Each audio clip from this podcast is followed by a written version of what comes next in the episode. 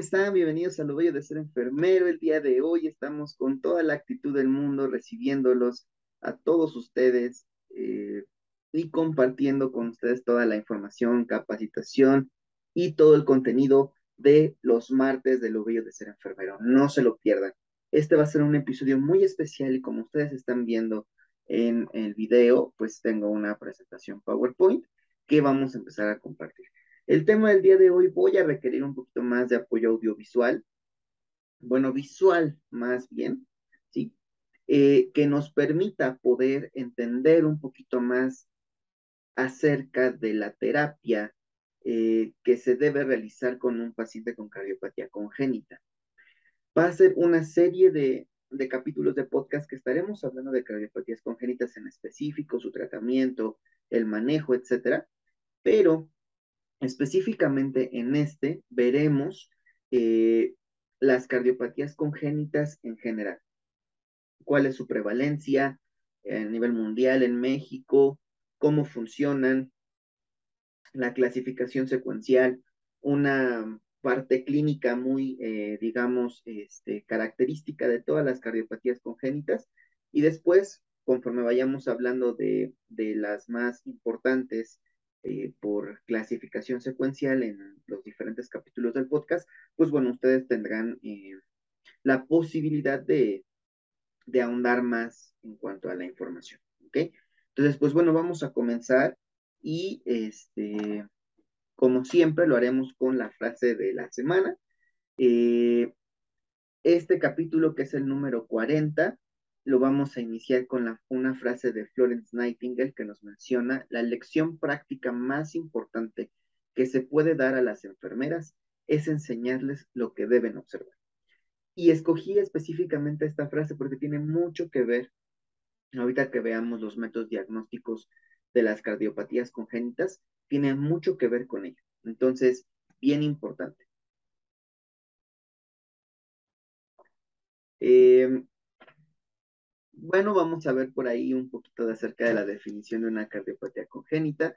Vamos a ver la epidemiología, la clasificación secuencial, algunos datos extras de diagnóstico y tratamiento y bueno, por cada una de las clasificaciones secuenciales eh, voy a ir hablando acerca de las cardiopatías congénitas más comunes y les mencionaré otras que no son tan comunes pero que sí son muy importantes, ¿ok? Entonces, eh, pues nada más este, vamos a iniciar. Y vamos a iniciar diciendo o mencionando cuál es la definición de una cardiopatía congénita. Y una cardiopatía congénita es aquella cardiopatía que nace con el individuo y puede manifestarse a cualquier edad, desde el nacimiento hasta la vejez. Esto es bien importante. Las cardiopatías congénitas por su gravedad, obviamente pues, las más graves se verán de inmediato en el pequeñito, en el recién nacido, pero eh, las menos graves se van a ver conforme vaya avanzando la edad del paciente y requiera muchos más esfuerzos para poder hacer ciertas actividades. Entonces, eh, habrá personas que no se les detecte su cardiopatía congénita hasta que tengan aproximadamente 55, 60 años. Y este, y pues habrá que corregirla para que no sigan teniendo datos de insuficiencia cardíaca. Eh, en el caso de las cardiopatías más complejas, pues bueno, desde el, segundo uno del nacimiento, nos damos cuenta que el pequeñito necesita rápidamente intervención eh, médica, enfermera o quirúrgica, depende este, eh, la necesidad o la, la gravedad de, del paciente, ¿no? Entonces, pues nada más tenerlo en cuenta. En cuanto a la epidemiología, creo que ustedes observen esta diapositiva, es bien importante, esta diapositiva em, nos habla de la epidemiología de las cardiopatías congénitas a nivel mundial, ¿no? Por cada mil recién nacidos vivos. En Estados Unidos hay 2.1 em, cardiopatías congénitas detectadas por cada mil recién nacidos. En Canadá hay 2.17 cardiopatías congénitas por cada mil recién nacidos vivos eh, eh, en, Canadá.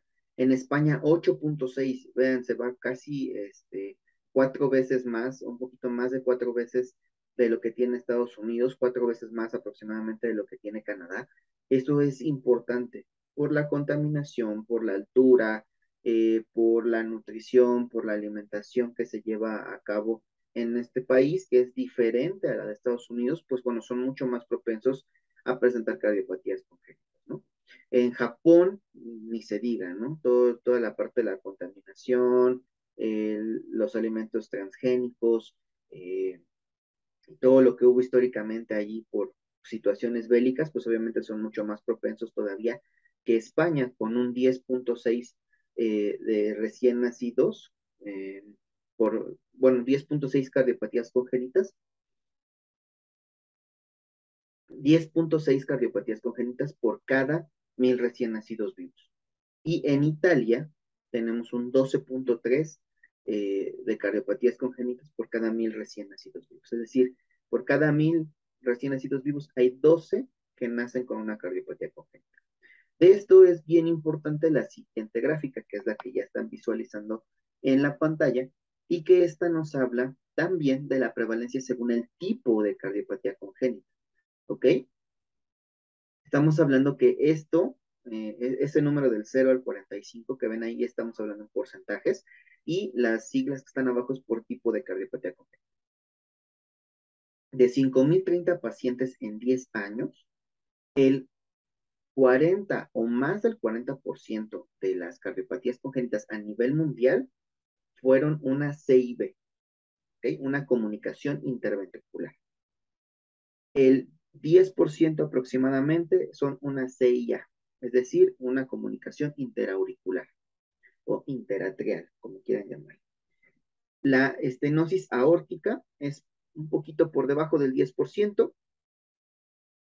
La estenosis pulmonar aproximadamente entre 5 y 7%. La transposición de grandes arterias es aproximadamente un 5%. La coartación aórtica igual un 5% y el conducto arterioso persistente también un 5%. Estas son las cardiopatías congénitas más comunes a nivel mundial. Y obviamente, pues aquí eh, incluimos este, a México, ¿no? Dentro de todas estas, eh, de este censo. ¿Qué pasa? Como bien lo acabo de mencionar ahorita en México, pues bueno, la prevalencia de, eh, en México de las cardiopatías congénitas y pediátricas es que de cada ocho, este, perdón, de cada mil recién nacidos vivos, ocho tienen una cardiopatía congénita. En México y en el mundo, las cardiopatías congénitas son el número uno entre las enfermedades congénitas. ¿Ok? Esto es bien importante. De ellos, ocho de cada mil recién nacidos vivos en México nacen con una cardiopatía congénita. Y cuatro de esos ocho tienen un conducto arterioso persistente en México. ¿Ok? Esto es bien importante. Esta otra diapositiva que ustedes ven ahí eh, nos habla o nos comenta acerca de, eh, pues prácticamente la, epidemiología nacional, en donde la prevalencia mundial de las cardiopatías congénitas es de 8 por mil recién nacidos vivos y que esto va a ir variando depende de la natalidad, es decir, en México, de acuerdo a los recién nacidos vivos, que tenemos, por ejemplo, de en el año 2000 tenemos la tasa de nacimientos de 2.125.932 eh, nacimientos vivos. Entonces, de esos, el 8 eh, por cada mil recién nacidos vivos equivalen a 21.1 eh, pacientes con, cardiopatías. porcentaje. Este, que en este caso 21.1 de 2. de 2.125.932 pacientes equivalen a 21.000 recién nacidos. ¿Okay? Eh, en el 2007, que es un dato como más relevante que tenemos, nacieron 2 millones este, eh, 655 mil 83 nacimientos,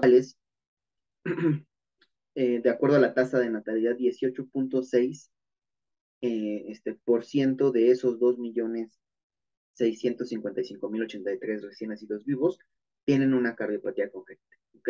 Entonces, en México se estima que hay entre un 10, de 18 a 21 mil recién nacidos vivos al año con una cardiopatía congénita, cual no sabemos, ¿ok?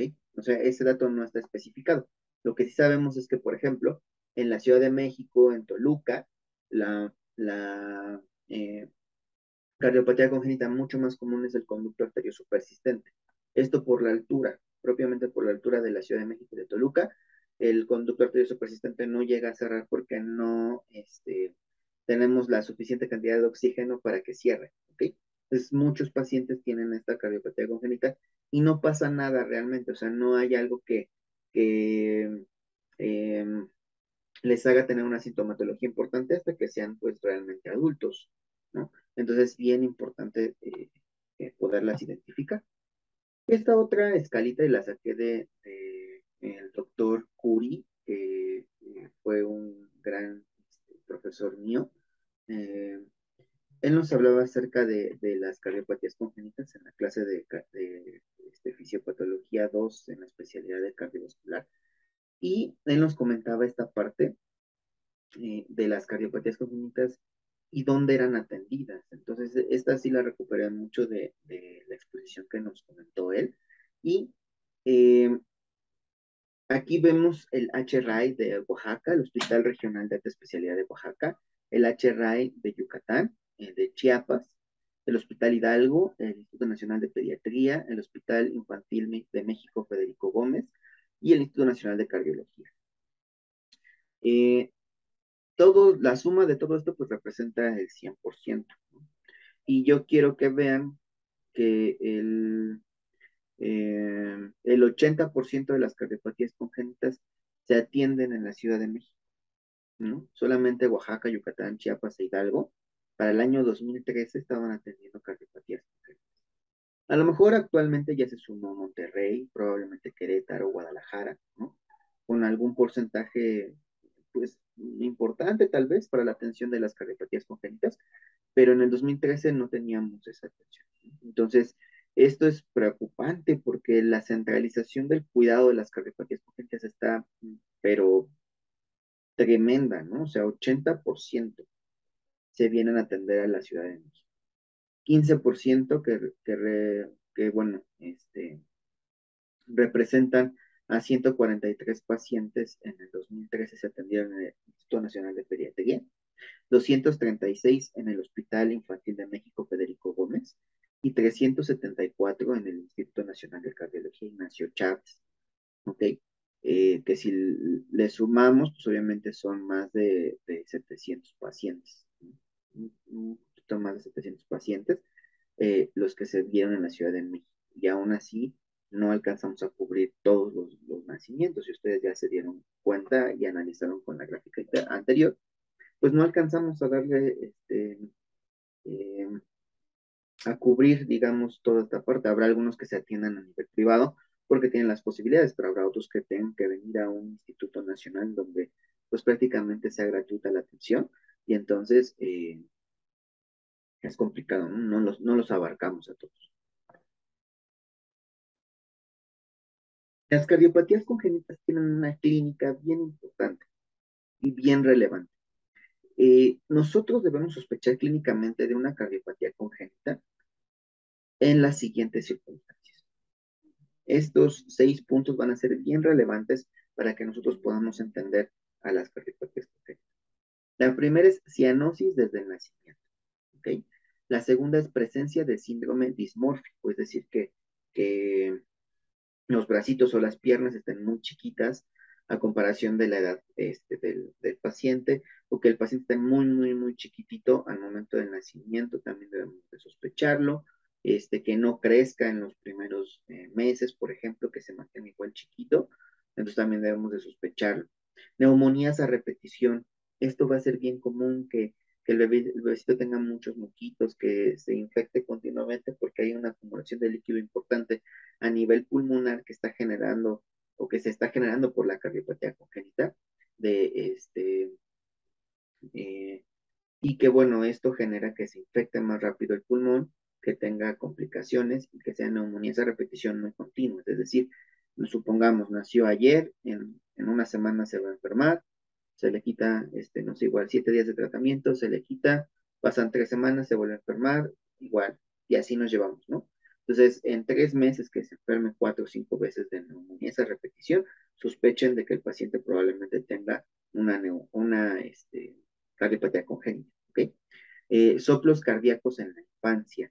Y esto quiero retomarlo muy bien. Quien sea que les diga que los soplos cardíacos en la infancia son fisiológicos, no saben nada de cardiología, ¿ok?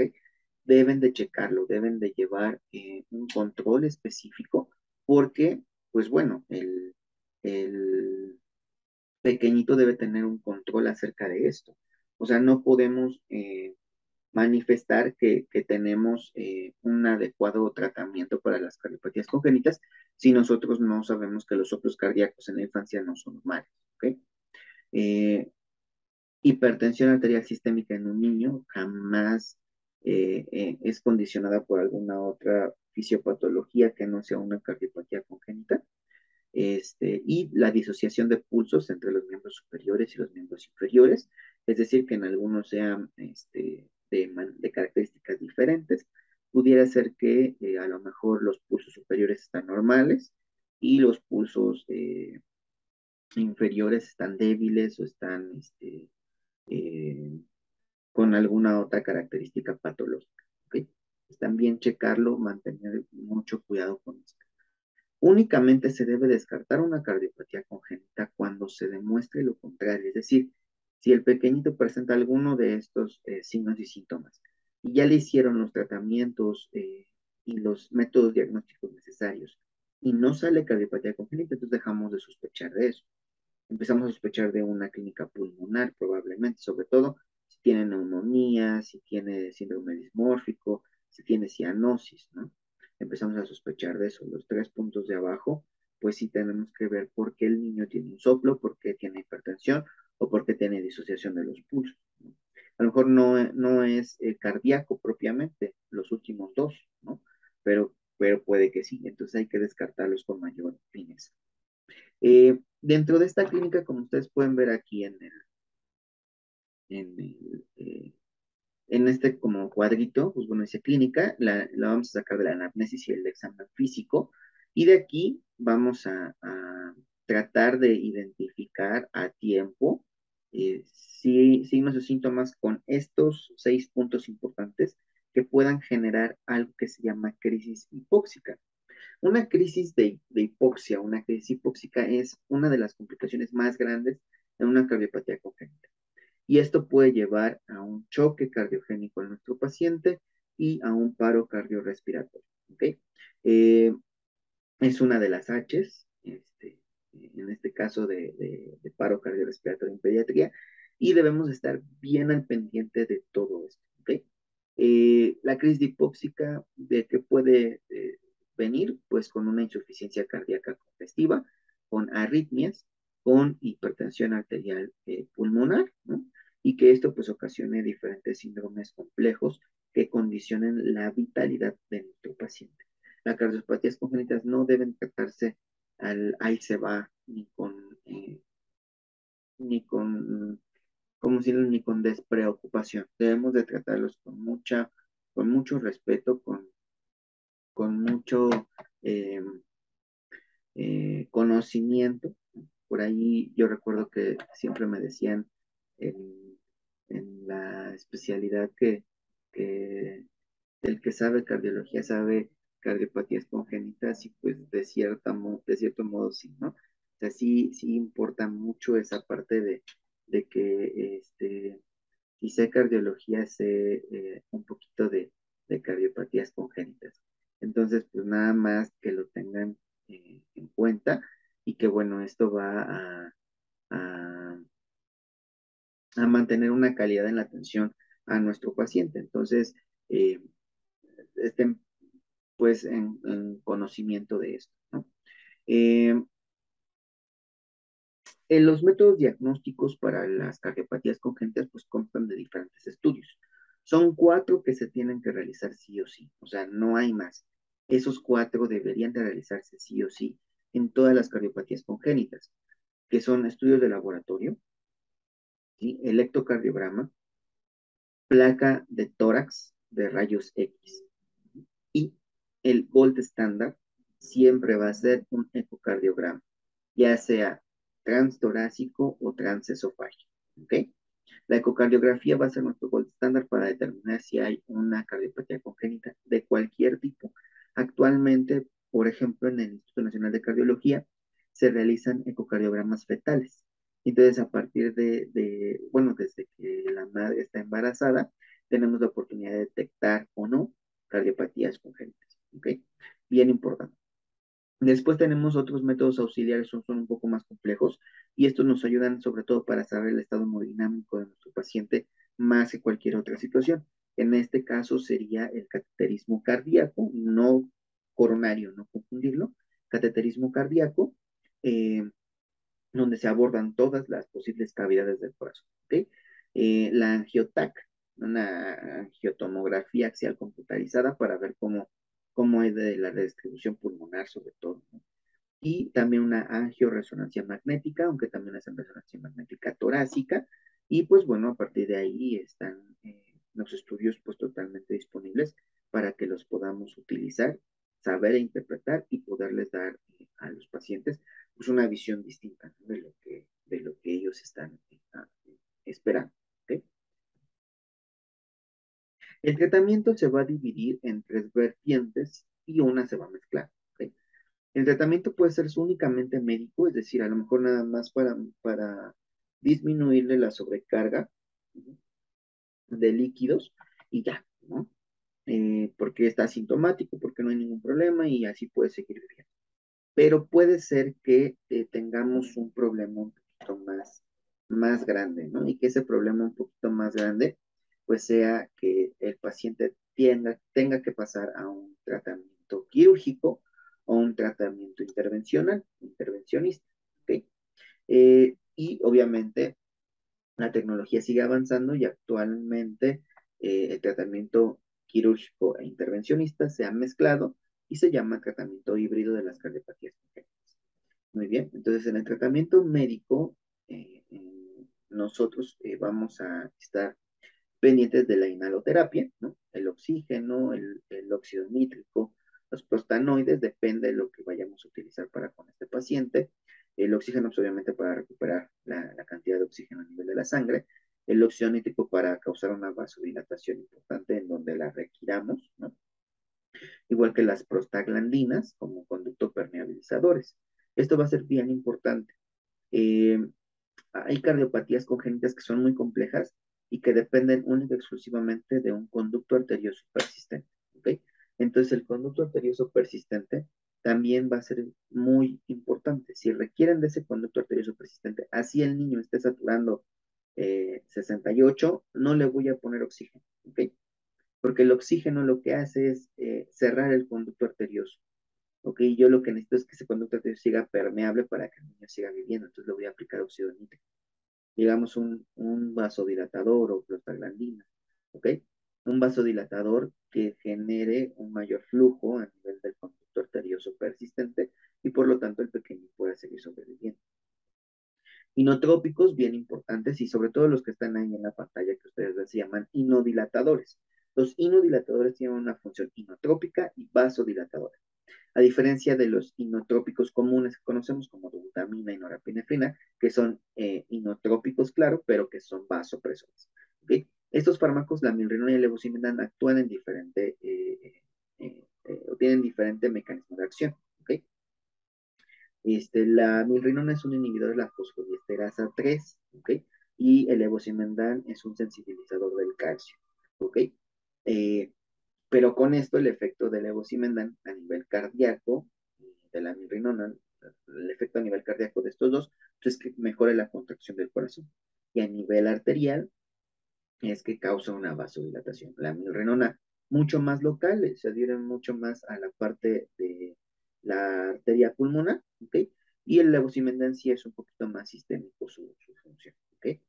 Diuréticos, obviamente hacemos furosemide, bumetanida, y pudiéramos utilizar ahí relacina o algún otro diurético que sea este, pues, viable poder administrar en un pediátrico y que obviamente irá controlado con su dosis calculada. Vasodilatadores, ya sabemos, eh, algunos vasodilatadores mixtos, arteriales o venosos que podemos utilizar. Y antiarrítmicos como la miodarona, propranolol, lidocaína, que tenemos eh, así que este, del grupo 3 y del grupo 2, me parece que son los beta bloqueadores.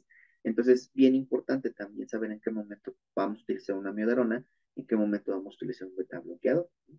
También depende mucho de, la edad de nuestro paciente. Por ejemplo, los bebés en general recién nacido, lactante y demás, tienen muchos más receptores alfa adrenérgicos que nosotros adultos. Y nosotros tenemos muchos más beta adrenérgicos que ellos, como pequeñitos. Entonces, eh, pues, no me va a servir mucho darle un beta bloqueador, porque no tienen receptores beta adrenérgicos. Entonces me voy con un tratamiento diferente. Pero esto obviamente es consensuado con el médico y obviamente eh, corroborado con nuestras dobles verificaciones para poder eh, administrar este tipo de fármacos, entendiendo que este pequeñito los requiere, pero que podrían causarle algunas complicaciones. El tratamiento intervencional o intervencionista pues, va a ser literalmente la introducción de unos catéteres con unas guías y con algunos aditamentos de diferentes características para poder eh, pues brindarle tratamiento adecuado a nuestro paciente. ¿Qué se puede hacer? Eh, pues sí, se les puede colocar stents, claro que sí. Digo, nunca estamos exentos, aunque es muy raro.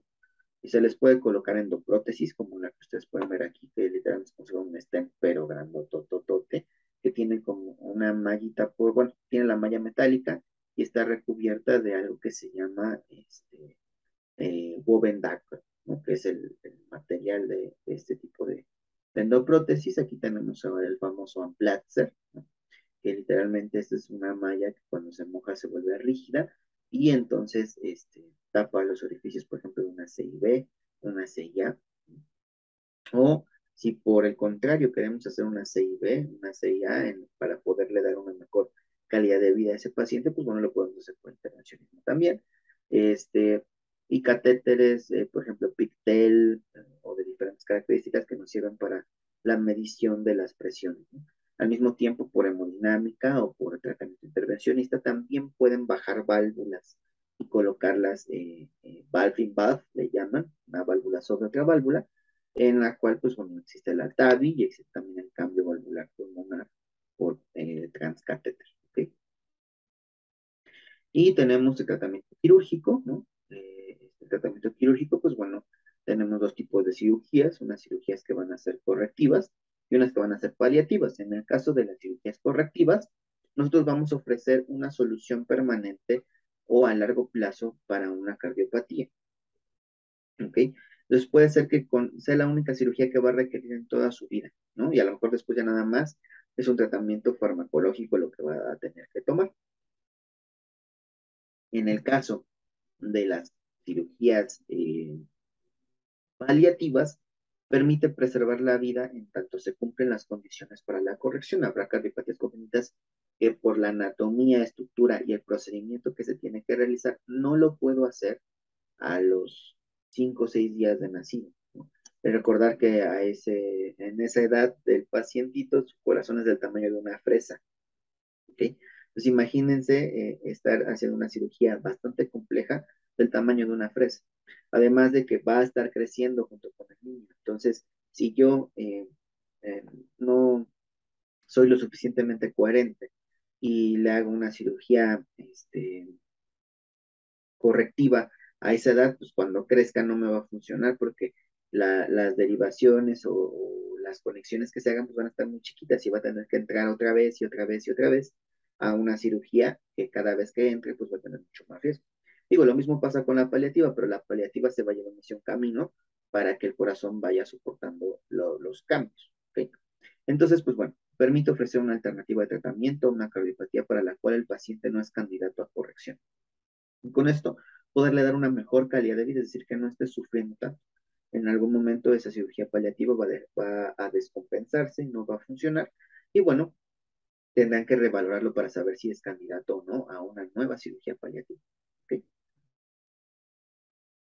Tenemos también el tratamiento híbrido, que ya habíamos mencionado. Entonces, por ejemplo, aquí obviamente no se ve todo, pero aquí expusieron la masa cardíaca y realizaron un, este, unas ligaduras, ¿no? En, a nivel este, de las arterias pulmonares, ¿ok? Y conectaron la, el tronco de la arteria pulmonar con, este, por medio de un eh, Woven Dacron, una endoprótesis, lo conectaron a la arteria aorta para que pudiera ver ahí el flujo sanguíneo. Y se dan cuenta que hay un ventrículo izquierdo hipoplásico y solamente tenemos una doble salida. Este, no, tenemos un ventrículo izquierdo hipoplásico y tenemos, este, ¿cómo se llama? Y tenemos un ventrículo derecho normal. Entonces aquí lo que hacen es eh, eh, pinzar las pulmonares en cuanto a, a las arterias me refiero, este, conectar una C y A, ¿ok?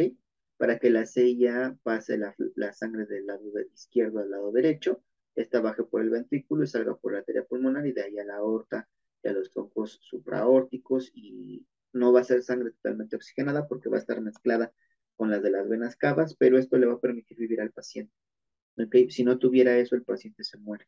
Entonces, esta parte, como les digo, no es fácil, es bien complicada, y bueno, tenemos que estar ahí, este, eh, eh, cada vez inventando más cosas para poder eh, salir al paciente. Y me refiero inventando a comprobando, a, hacer que, que realmente este, funcione, ¿no? Nada más a la se va.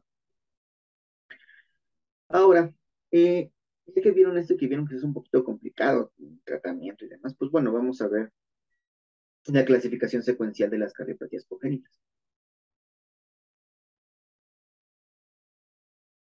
Aquí tenemos que se va a dividir en siete diferentes puntos.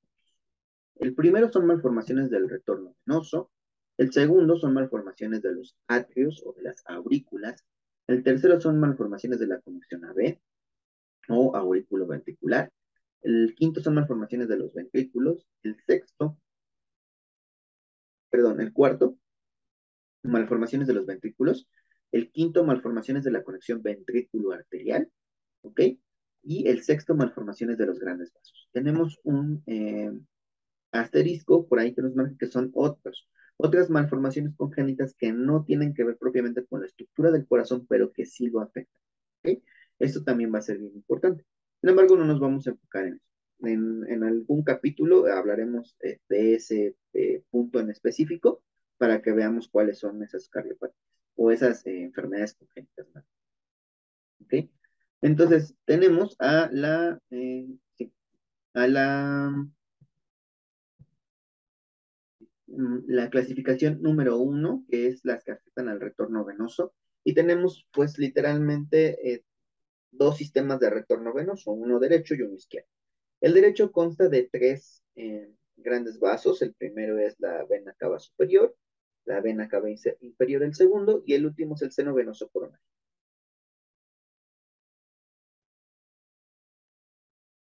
El seno venoso coronario literalmente es el que drena toda la sangre del corazón y la regresa adentro del corazón hacia la aurícula derecha, ¿ok? Para que de ahí siga teniendo su mismo eh, funcionamiento, pasa al ventrículo derecho, de ahí a la arteria pulmonar, etcétera, etcétera, y regresa por las venas pulmonares hasta que se expulse de nuevo por la otra, ¿ok? Bueno.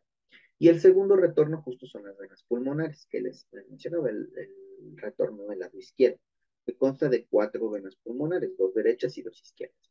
Aquí hay algunas cardiopatías congénitas que pueden ser, pues, complejas para el manejo del paciente y que también tienen sus diferentes dificultades. Ya estaremos hablando eh, a, profundidad de cada una de ellas. La conexión anómala de venas sistémicas, es decir, que este, las venas cavas, tanto inferior como superior, estén conectadas hacia cualquier otra cavidad del de, eh, paciente, ¿no? Puede estar hacia el lado izquierdo, sobre todo, principalmente. ¿Ok? La conexión anómala parcial de venas pulmonares quiere decir que de, de una a tres venas pulmonares no están eh, conectadas o insertadas a la aurícula izquierda. Probablemente estén a la aurícula derecha, o estén supra hacia la vena cava superior, o estén infra en la vena cava inferior. ¿Ok?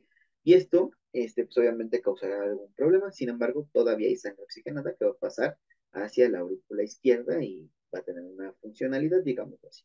¿Ok? Y la conexión anómala total de venas pulmonares, o KTBP, ahí hablamos de que las cuatro venas pulmonares están conectadas en un lugar diferente o insertadas en un lugar diferente que no es la aurícula izquierda. ¿Ok? Entonces, bien importante, si no hay un buen retorno venoso hacia el lado derecho o izquierdo, pues no hay sangre hacia el ventrículo, ¿no? Y eso genera complicaciones para el paciente. Entonces son cardiopatías que pueden generar isquemia eh, y cianosis, por ejemplo. Muy bien.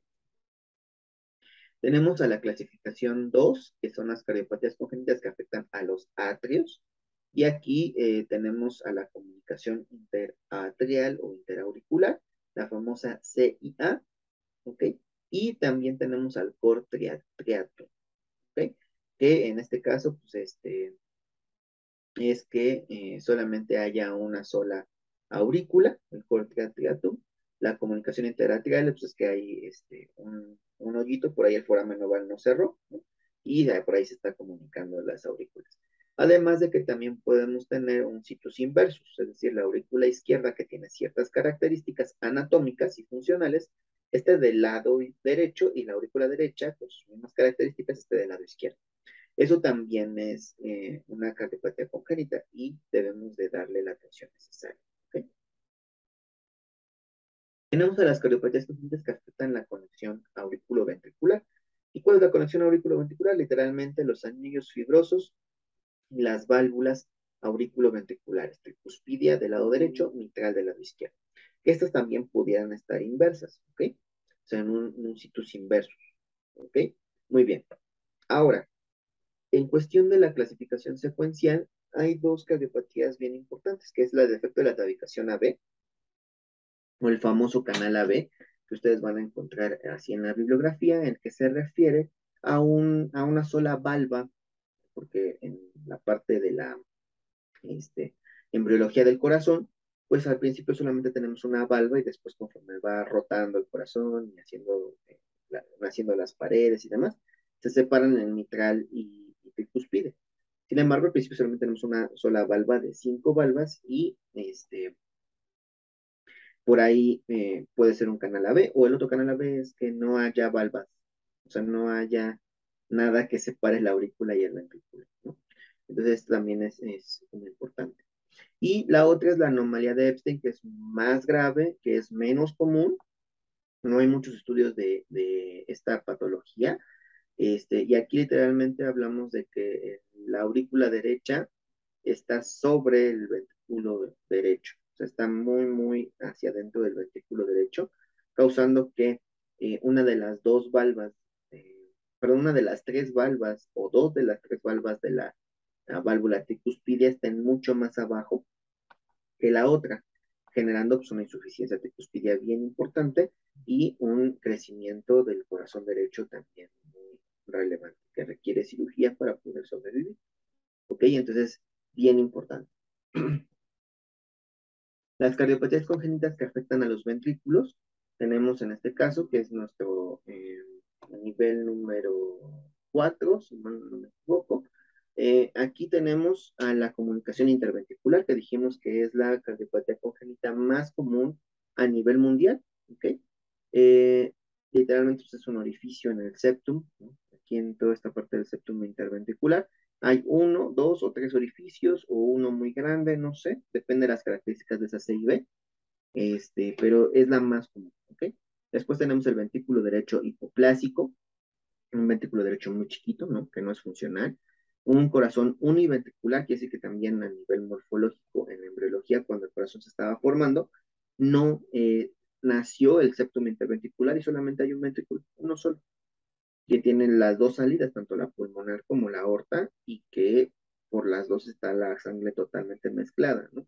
Y que en algún momento, pues eso no es funcional para nuestros pacientes y tendrán que entrar a una redirección de los flujos para que puedan tener una mejor funcionalidad. Eh, tenemos también eh, miocardiopatías. Estas miocardiopatías son un poquito complejas, no tienen mucho que se empezaron a estudiar a comparación del resto. Eh, hay miocardiopatía dilatada, miocardiopatía restrictiva, miocardiopatía hipertrófica, miocardiopatía hipertensiva, ¿ok? Y cada una tiene ciertas características en, cuanto a su desarrollo, son un poquito complicadas de manejar y pues así como que digamos hay una algo que les puedan ofrecer, pues la verdad es que doble cámara del ventrículo derecho, este, eh, y síndrome de ventrículo izquierdo hipoplásico, ¿no? Así como hay ventrículo derecho, también hay ventrículo izquierdo hipoplásico, justo como en la primera imagen que les mencioné en el tratamiento híbrido, ¿no? Es un ventrículo izquierdo hipoplásico. El nivel número 5 son las cardiopatías congénitas que afectan la conexión ventrículo-arterial. Y aquí hablamos de eh, unas un poquito comunes, unas un poquito más complejas, como la doble salida del ventrículo derecho, quiere decir que este, la aorta está cabalgada y está, eh, en vez de estar en el ventrículo izquierdo, está en el ventrículo derecho. Que hay doble salida del ventrículo izquierdo, ah, bueno, la pulmonar está del lado izquierdo, ¿no? Junto con la aorta. Y la transposición de grandes arterias quiere decir que están al revés. La pulmonar está en el ventrículo izquierdo y la aorta en el ventrículo derecho, cosa gravísima, porque eso generará que las coronarias estén eh, conectadas al ventrículo derecho con sangre desoxigenada y que entonces el corazón comience a infartarse. Si alguien les dice que los niños no se infartan, también está bien equivocado. No se infartan por colesterol, no se infartan eh, por la placa de ateroma, pero sí se infartan por hipoxemia, por hipoxia que genera eh, eh, lesión y que esta genera isquemia y que después se genera una necrosis, ¿no? Entonces es bien importante saber que los niños con cardiopatías congénitas sí se pueden infartar. obstrucción del tracto de salida del ventrículo izquierdo, que, algo está obstruyendo el tracto de salida, puede ser parcial o completo. Aneurismas, eh, sobre todo en la raíz de la aorta, que es mucho más común que aparezca ahí un aneurisma, y em, la obstrucción del tracto de salida del ventrículo derecho, que puede ser una estenosis pulmonar o una atresia pulmonar. Estenosis quiere decir que se redujo el área de la válvula pulmonar, atresia quiere decir que no hay válvula pulmonar. Bien importante. Em, y dejé hasta el último a la Falot, en general, pues algunos libros lo siguen manejando así como tetralogía de Falot, algunos artículos también, sin embargo, pues bueno, conforme ha pasado en los estudios de los pacientes y se ha determinado, no siempre son cuatro características, eh, bueno, son cuatro características que, determinan que es un falot, pero no siempre son cuatro cardiopatías congénitas las que tiene, a veces tienen cinco o seis, incluso hasta siete, ¿ok? Todo dependerá de la gravedad de la cardiopatía congénita y si tiene otro no acompañado. Digo, puede tener las cuatro de Falot, pero tiene tres más. Y con esas tres más ya no es tetralogía, o sea, ya tiene siete, ¿no? Es lo que voy. Entonces, eh, Falot tiene dos características, un Falot eh, cianótico eh, y un Falot rosado, ¿ok? ¿A qué me refiero con esto? Un, un falot cianótico o azul, pues es aquel paciente con Falot, que tiene hipoflujo pulmonar y por lo tanto no tiene una buena oxigenación. El falot rosado es aquel que sí tiene buen flujo pulmonar y que, o hiperflujo pulmonar y que tiene una buena saturación. ¿Qué es lo diferencia de aquí? Pues obviamente las cardiopatías extras que tenga para que haya una recirculación de los flujos. Por ejemplo, si tenemos eh, las cuatro características del falot, que si mal no recuerdo son el ventrículo derecho hipertrófico, eh, la estenosis pulmonar o atresia pulmonar. Depende también, eso si es falo rosado o, cianótico, también es una de las causas. Este, tenemos una CIB y el y acabalgamiento de la aorta, es decir, la aorta está pegada hacia el lado derecho. Entonces, eh, imagínense, ¿no? Ahí tenemos ahí unas complicaciones.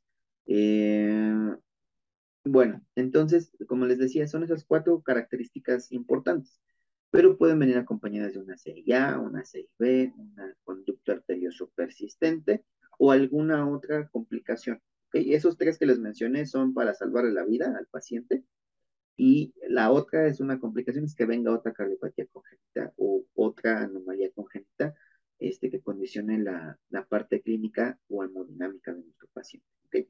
Entonces, esas son las cuatro características importantes del falot. Ventrículo izquierdo hipertrófico, atresia o estenosis pulmonar, tenemos cabalgamiento de la aorta y también tenemos una C y eh, una C ¿ok? Este, entonces son esas cuatro características bien importantes. La CIB obviamente es para que pueda vivir. Si, tuviera una CIA, bueno, rediriges más el flujo todavía. Qué padre, ¿no? Si tuviera un conducto arterioso persistente, yo creo que sería eh, como lo ideal, este, después de la CIB que lo tuviera, ¿no? Más que la CIA, pero bueno, en general, pues depende mucho el paciente. Pueden ser cuatro, cinco, seis eh, anomalías congénitas que tenga, siempre y cuando pues cumpla con el falo. ¿no? Así se va a llamar. Entonces, ya vieron, es un poquito complicado. Em, tenemos, tenemos, tenemos también el último nivel, que es el número 6, las cardiopatías congénitas que afectan la anatomía del corazón. Y aquí estas son eh, a las grandes arterias. Tenemos el tronco arterioso común, quiere decir que nunca se dividió la arteria pulmonar y la aorta, es decir, nunca se separaron.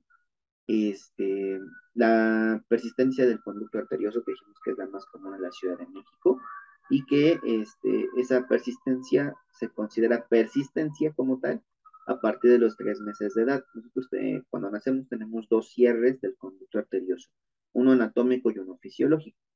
El anatómico ocurre cuando nosotros nacemos y pegamos el llanto y entonces se cierra, se vuelve chiquito, digamos así, el conducto arterioso.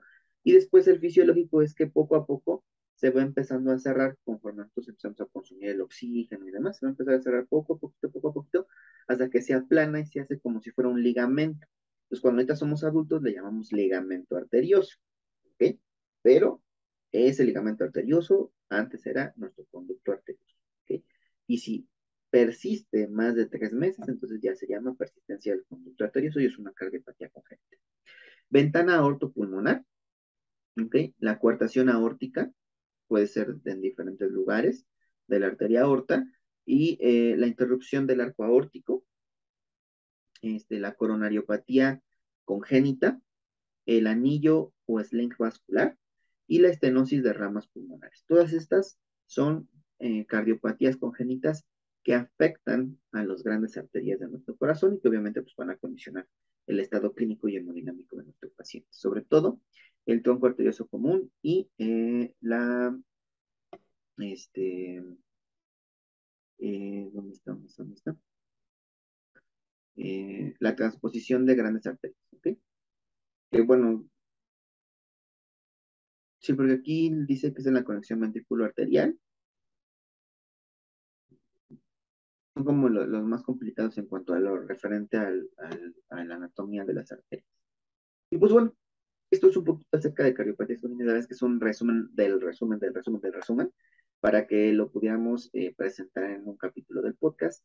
Les agradezco muchísimo a todos los que nos siguen escuchando, República Mexicana, este, eh, América Latina y el Caribe, eh, también a nuestros compañeros en Europa, en América, en Asia que nos escuchan. Les mando un saludo, un enorme abrazo, deseo que se encuentren muy bien por aquí nos estaremos viendo. Recuerden que nos pueden encontrar en todas las plataformas de audio, Spotify, Anchor, Google Podcast, Apple Podcast, eh, web browser, Anchor, eh, no les he dicho Acast, ya nos pueden encontrar también en Acast.